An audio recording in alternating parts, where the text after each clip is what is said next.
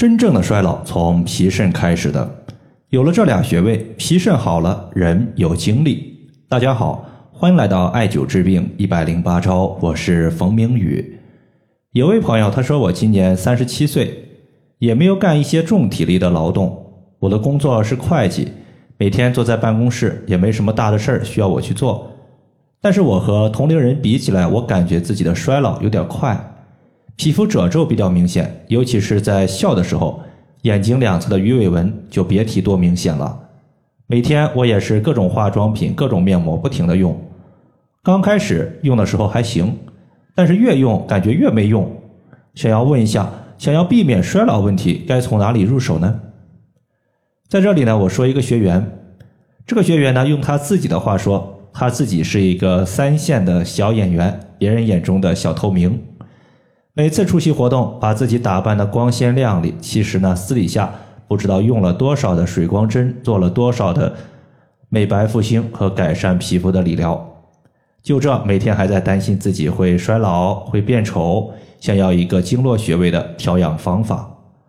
我给他方法之后呢，他现在属于是每天睡醒后会在心包经直接刮痧，劳宫穴和足三里穴进行艾灸。最近这几天呢，我收到他的反馈，他说自己的皮肤比用化妆品的时候还好。之前一卸妆就露馅了，现在卸妆后皮肤紧致红润，感觉自己抗衰老的效果还不错。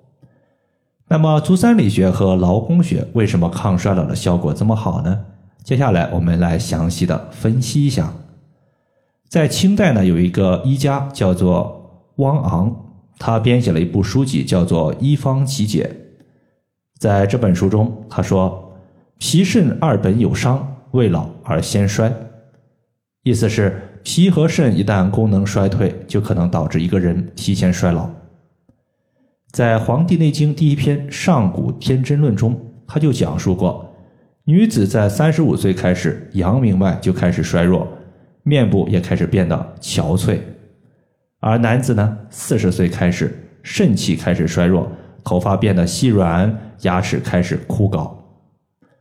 足阳明胃经，它就属于是阳明脉，因此我们用胃经上的穴位，可以充足阳明脉的精气，使我们呀不要过早的衰老。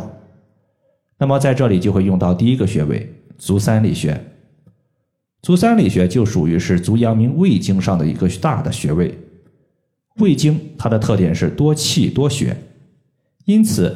足三里穴这个穴位，它能够补气，而我们脸上的皮肤松弛、长褶子，都是因为气虚的程度已经比较深了，就像没有气儿的一个气球，表面会皱巴巴的。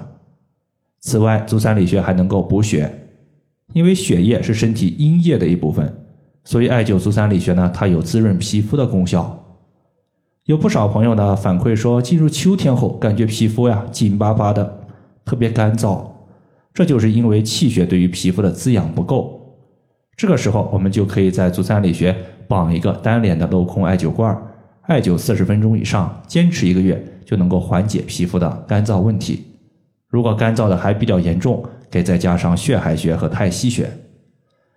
足三里穴除了健脾胃、补气血之外，还可以变相的补肾，因为中医它有这样一个理论，叫做后天可以滋养先天。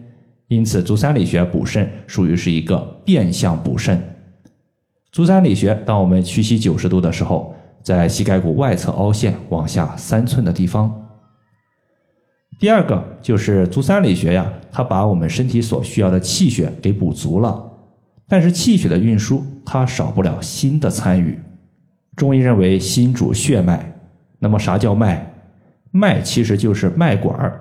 我们可以理解为血液运输的一个通道，脉的通畅就相当于是各个城市所修建的高速公路一样，公路畅通，各地才能源源不断的交流和发展。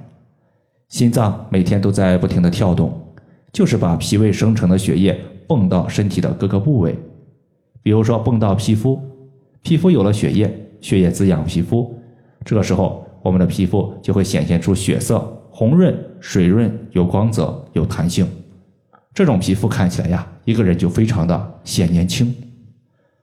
而劳宫穴属于心包经上的一个穴位，可以给心脏增加动力。尤其是感觉心脏特别累的时候，我们艾灸劳宫穴可以让心神进入劳宫所构成的宫殿进行休息。休息后，心脏的泵血会事半功倍。这个穴位，当我们微握拳的时候，中指尖在掌心所对的位置就是劳宫穴的所在。以上就是我们今天针对抗衰老它的一个调节方法，就和大家分享这么多。